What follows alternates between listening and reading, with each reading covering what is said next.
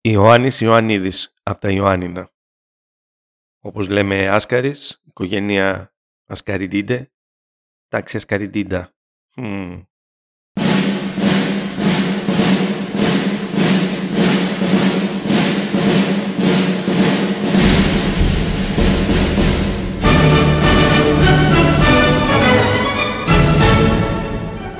Είμαι ο Γιάννης Σάβας και ακούτε ένα επεισόδιο του podcast της Μονάδας Αναισθησιολογίας και Εντατικής Θεραπείας του Τμήματος Κλινιατρικής του Απιθύτα.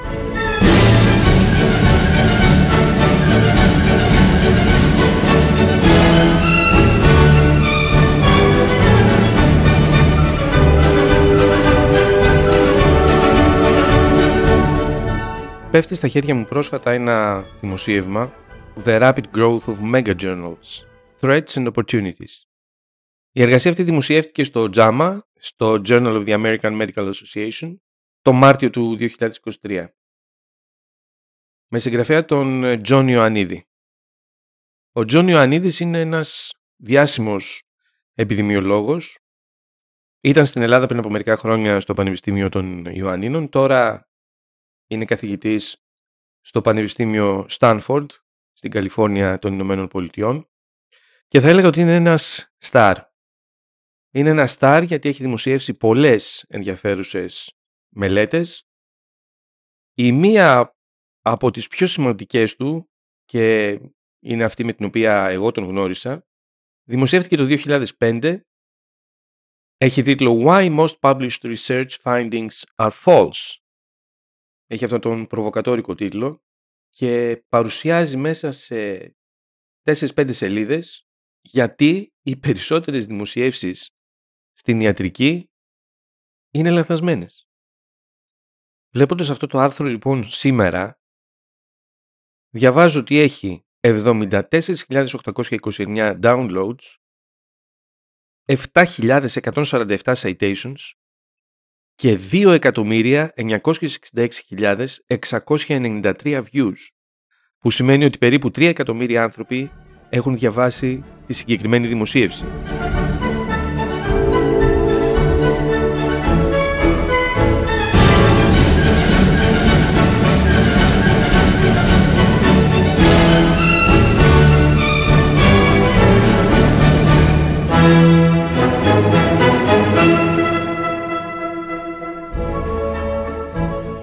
Στο άρθρο λοιπόν που πέφτει στα χέρια μου αυτές τις μέρες, The Rapid Growth of Mega Journals, κάνει κάποιες παρατηρήσεις σχετικά με την άνοδο αυτών των γιγαντιαίων περιοδικών, των γιγαντιαίων εκδοτικών οίκων που δημοσιεύουν τεράστια περιοδικά με πάρα πολλές δημοσιεύσεις ανά έτος και μάλιστα παρουσιάζει και ένα πινακάκι έχει συγκεντρώσει 26 εργασίες μέσα στις οποίες είναι το PLOS ONE, το Public Library of Science One, που το 2022 δημοσίευσε 15.654 άρθρα, καθώς και το Animals, του εκδοτικού οίκου MDPI, που το 2022 δημοσίευσε 3.508 άρθρα. Γι' αυτό και τα ονομάζει Mega Journals. Είναι τα περιοδικά που δημοσιεύουν πάνω από 2.000 άρθρα ετησίως. Αυτό μπορεί να έχει τα θετικά του και τα αρνητικά του. Είναι ένα πολύ ενδιαφέρον άρθρο. Σας προτείνω να το διαβάσετε. Θα ήθελα να μείνω σε δύο περιοδικά, στο Plus One και στο Animals, στα οποία είμαι editor. Στο Plus One είμαι academic editor και στο Animals δύο φορές guest editor. Πρόκειται όντως για τεράστια περιοδικά. Είναι open access, που σημαίνει ότι πρέπει να πληρώσεις για να δημοσιεύσεις με πολύ γρήγορο reviewing process και έχω προσωπική εμπειρία σε αυτό. Κάνουν τα πάντα οι άνθρωποι για να γίνει όσο πιο γρήγορα γίνεται η διαδικασία της κρίσης των ε, άρθρων που υποβάλλονται. Μου έκανε εντύπωση όταν πρόσφατα έλαβα μια κλίση για να συμμετέχω ως academic editor στο Plus One. Μου ζήτησαν το βιογραφικό, μου ζήτησαν δημοσιεύσεις και με ρώτησαν αν θα ήθελα να συμμετέχω ως academic editor.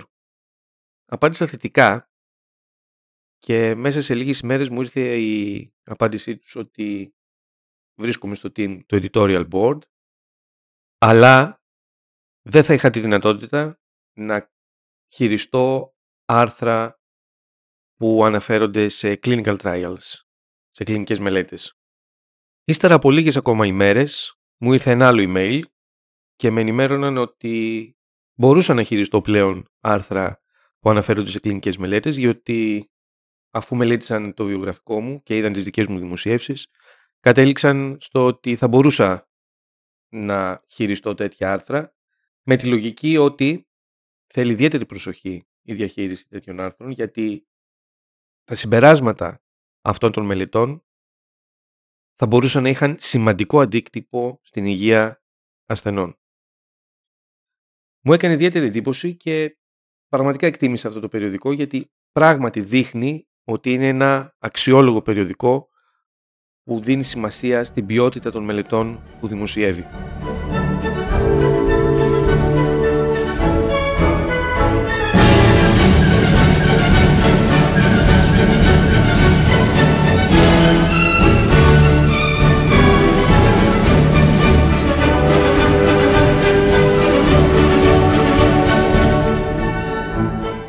Στο άρθρο του Ιωαννίδη για τα Mega Journals αναφέρονται διάφορα πλεονεκτήματα και μειονεκτήματα τέτοιων περιοδικών.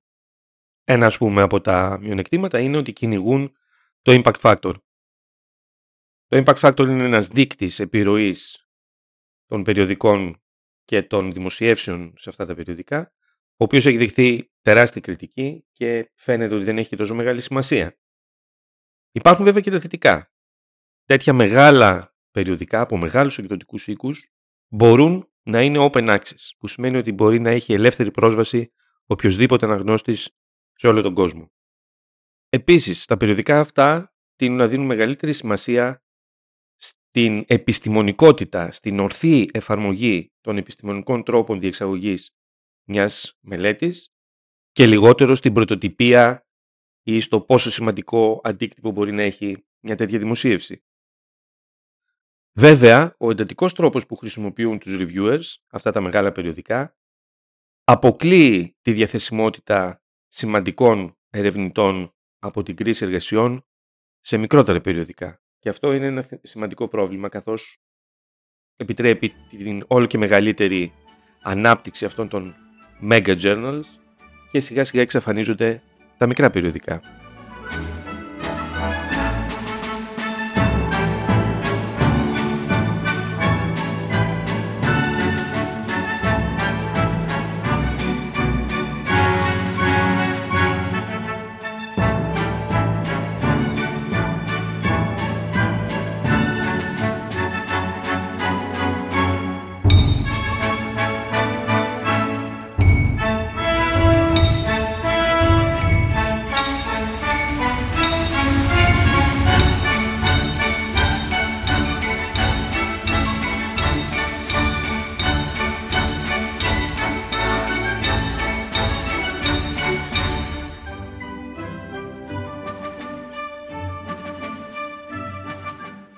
Και βέβαια εδώ εμπλέκεται και το θέμα του scientific fraud, της επιστημονικής απάτης, από την οποία δυστυχώς δεν έχουν ξεφύγει αρκετά μεγάλα περιοδικά. Επιστημονική απάτη υπάρχει παντού. Υπάρχει στην επιστήμη, υπάρχει στην πολιτική, υπάρχει σε οποιαδήποτε έκφανση της κοινωνικής δραστηριότητας του ανθρώπου. Και οι πολέμοι της επιστήμης βρίσκουν εδώ πάτημα για να κατηγορήσουν την επιστημονική μέθοδο. Πράγματι υπάρχουν περιστατικά επιστημονικής απάτης, είτε με τη μορφή κακοσχεδιασμένων κλινικών μελετών, είτε με τη μορφή κατασκευασμένων αποτελεσμάτων και δημοσίευσης κλινικών μελετών που δεν έγιναν ποτέ, ήταν από κύματα της φαντασίας των συγγραφέων, έχουν αποδειχτεί, έχουν αποσυρθεί αυτές οι δημοσιεύσεις, αλλά ποτέ κανείς δεν ξέρει τι ακριβώς συμβαίνει σε αυτά τα εκατομμύρια δημοσιεύσεων που παράγονται κάθε χρόνο. Έχουμε και εμείς δημοσιεύσει ένα editorial στο VAA, στο Veterinary Anesthesia and Analgesia, σχετικά με το anesthetic fraud. Καθώς διενεργώντας μια διδακτορική διατριβή, πέσαμε πάνω σε μια τέτοια περίπτωση επιστημονικής απάτης από έναν Ιαπωνέζο αναισθησιολόγο και έχουμε δημοσιεύσει αυτή την εμπειρία μας.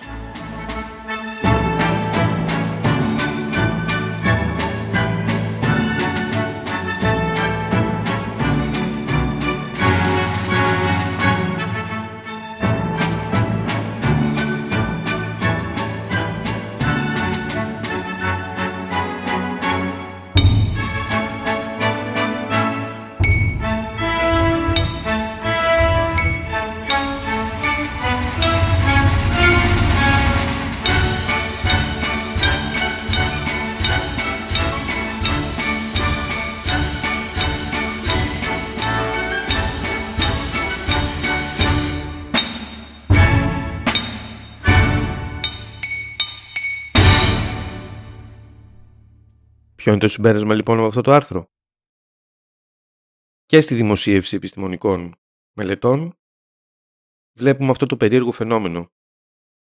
Τα μεγάλα αστέρια να ρουφάνε πλανήτες και μικρότερα αστέρια, μεγάλες εταιρείες να εξαγοράζουν μικρές εταιρείες και μεγάλα περιοδικά να γιγαντώνονται και να εξαφανίζουν μικρότερα περιοδικά. Αυτό ήταν άλλο ένα επεισόδιο του podcast της Μονάδας Συναισθησιολογίας και Εντατικής Θεραπείας. Σας ευχαριστώ για την ακρόαση. Είμαι ο Γιάννης Σάβας και σας εύχομαι να είστε όλοι καλά και να αμφισβητείτε τα πάντα.